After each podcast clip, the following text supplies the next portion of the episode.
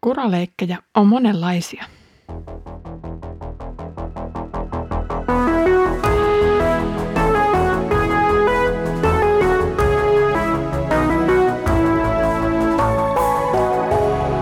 Kirjoitusten pauloissa. On taas aika kulkea pieni pätkä Pietarin kirjeitä yhdessä eteenpäin. Mukavaa, kun olet tullut kuulolle. Olen nimeltäni Iida ja työskentelen kansanlähetysopistolla. Viimeksi puhuimme harhaopettajien puheista, jotka lupaavat paljon, mutta eivät anna mitään. Ne myös vievät ihmiset pois Jeesuksen luota. Tänään luetaakin siitä, kuinka uskosta luopuminen on melkeinpä ihmiskohtaloista pahimpaa laadultaan.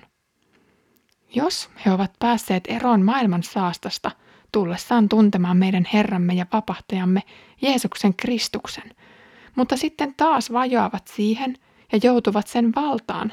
Heidän tilansa on lopussa pahempi kuin alussa. Parempi olisi heille ollut, etteivät olisi lainkaan oppineet tuntemaan vanhurskauden tietä, kuin että he sen opittuaan kääntävät selkänsä pyhälle käskylle, jonka ovat vastaanottaneet.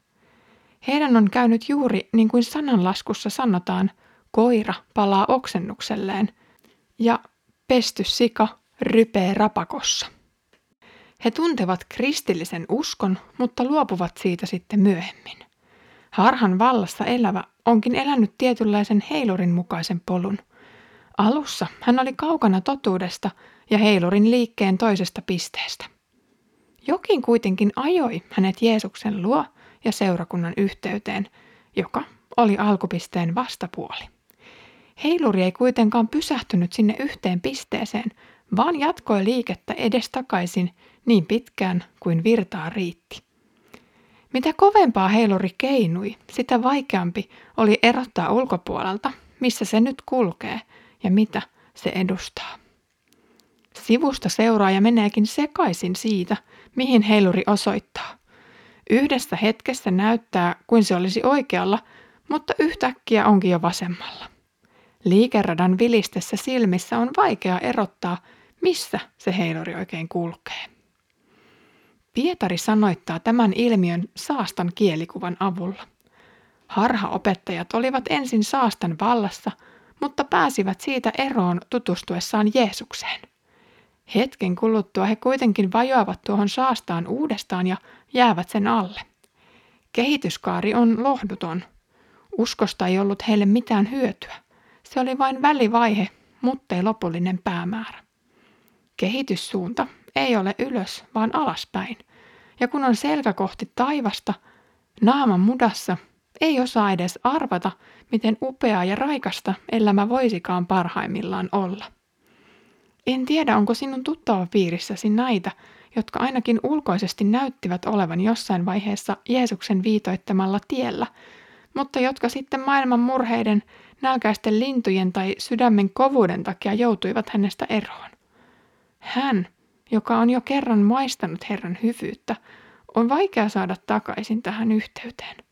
Hän on muuttunut uskoaan paremmaksi ja vahvemmaksi, eikä tarvitse enää Herransa. On surullista seurata tällaisen ihmisen elämää ja arvuutella, mitä syvällä sisimmässä tapahtuukaan. Haluan kuitenkin uskoa siihen, että aina on mahdollista tehdä parannus ja kääntyä takaisin Jeesuksen luokse. Täysin toivotonta tilannetta ei voi olla.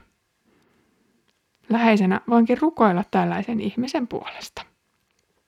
Nyt on kuitenkin syytä tehdä selvä erottelu uskosta tietoisesti luopumisen ja joka päivä syntiin lankeamisen välillä. Tekstiä ei varmasti tule lukea siten, että syntisyydestään kärsivä joutuisi aina vain uudestaan synnin mudassa rypiäksi, kun hän tekee päivittäin syntiä. Synti kyllä asuu tiukasti sydämessä loppuun asti, joten on ihan luonnollista, vaikkei tarkoituksenmukaista, että se konkretisoituu päivittäin asenteissa, sanoissa ja teoissa yhä uudestaan. Synnin tekeminen ja synnissä eläminen ovat kaksi eri asiaa. Näistä ensimmäinen katuu syntejään, mutta jälkimmäinen on välinpitämätön sen suhteen. Hän kuvittelee synnin ongelman vain näennäiseksi ja sivuseikaksi – Näillä kahdella erilaisella ihmisellä on myös hyvin erilainen suhde Jeesukseen. Ensimmäiselle Jeesus on kaikki kaikessa. Hän on pelastaja, vapahtaja, tuomari ja Herra. Hänelle Jeesus saa siis olla sitä, mitä Jumalan pojan tuleekin olla. Tälle toiselle Jeesus on vain yksi hyvä kaveri, aika viisas hahmo ja hyvä opettaja. Hän ei kuitenkaan ota Jeesuksen sanoja vakavasti. Jeesus ei ole elämän pää, vaan sivuhenkilö, oman minän noustessa keskiöön. Jos siis tämänkaltaiset sanat pelästyttävät sinut ja epäilet, oletko itsekin joutunut takaisin mutelikkoon, pidä tilien selvittely Jumalan kanssa välittömästi. Eikä se mudan peseminen omista tassuista ole itsenäisesti mitenkään mahdollista. Vaikka niitä hieroisi kuinka paljon, muta vain leviää entistä laajemmalle alueelle. Siksi mudan valtaan joutunut voi aina kääntyä Jeesuksen puoleen ja pyytää häntä apuun ja puhdistukseen. Isä meidän rukouksessa sanotaan, anna meille meidän syntimme anteeksi. Ja se on kristillisen puhdistumisen A ja O. Pietari koki kerran oman saastaisuntensa hyvin voimakkaasti, kun Jeesus tarjoutui pesemään opetuslasten jalkoja juuri ennen juhlaateriaa. Pietarille tuli voimakas tarve puhdistua ihan perusteellisesti ja hän sanoi, Herra, älä pese vain jalkojani, pese myös kädet ja jalat. Jeesuksen vastaus lupasi kuitenkin hyvin kokonaisvaltaista puhtautta, kun hän sanoi, se, joka on kylpenyt, ei tarvitse pesua, hän on jo puhdas. Se, että Jeesus on kerran puhdistanut ihmisen synnyttämällä tämän uudesti kastevedellä, on kerta kaikkisen riittävä peseytyminen vanhurskauttamiseksi. Jospa siis joku lankeaa tämän jälkeen syntiin tai peräti luopuisi uskosta, tämä yksi kaste riittää joka tilanteessa. Se liitto, jonka Herra on tehnyt kasteessa ihmisen kanssa, on aina voimassa. Siihen voi turvata ja palata milloin tahansa, ihan minkälaisen tahansa kuravellin juotuaankin.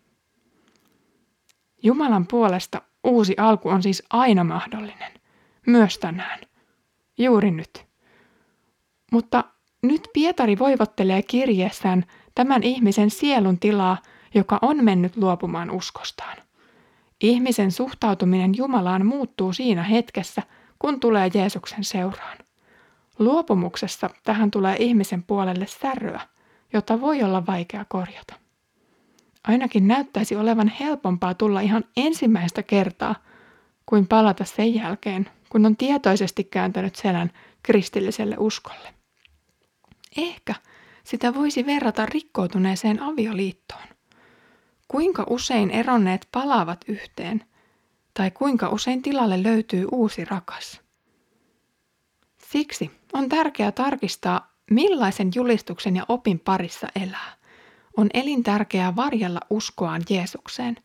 Se on kallein aarre, mitä elämässä voi olla, eikä siksi minkään vääränlaisen ajattelumallin pidä antaa tulla sinun ja Jeesuksen välille.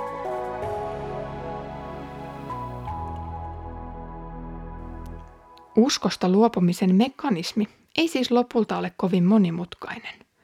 Siinä missä kuultu evankeliumi synnyttää uskon, väärä oppi synnyttää väärän uskon. Samalla ihminen luopuu alkuperäisestä evankeliumista ja alkaa rakentaa maailmankuvansa nurinkuriseksi. Usein se alkaa pienillä kompromisseilla, ikään kuin pienissä niin sanotuissa kehällisissä asioissa. Mutta pikkuhiljaa ihminen etääntyy Jeesuksesta ja huomaa lopulta olevansa kehien ulkopuolella. Kiitos, kun olit kuulolla tämän päivän jaksossa Kirjoitusten pauloissa podcastissa. Oli surullista nähdä, kuinka vakavaa uskosta luopuminen on. Se ei ollutkaan ihan pikku asia, miten suhtautuu niin sanottuihin kehällisiin asioihin. Uskossa ja elämässä kaikki vaikuttaa kaikkeen. Ensi kerralla käännämme sivua Pietarin kirjeiden viimeiseen lukuun. Sitä odotellessa Herramme Jeesuksen Kristuksen armo, Isän Jumalan rakkaus ja Pyhän Hengen osallisuus olkoon meidän kaikkien kanssa.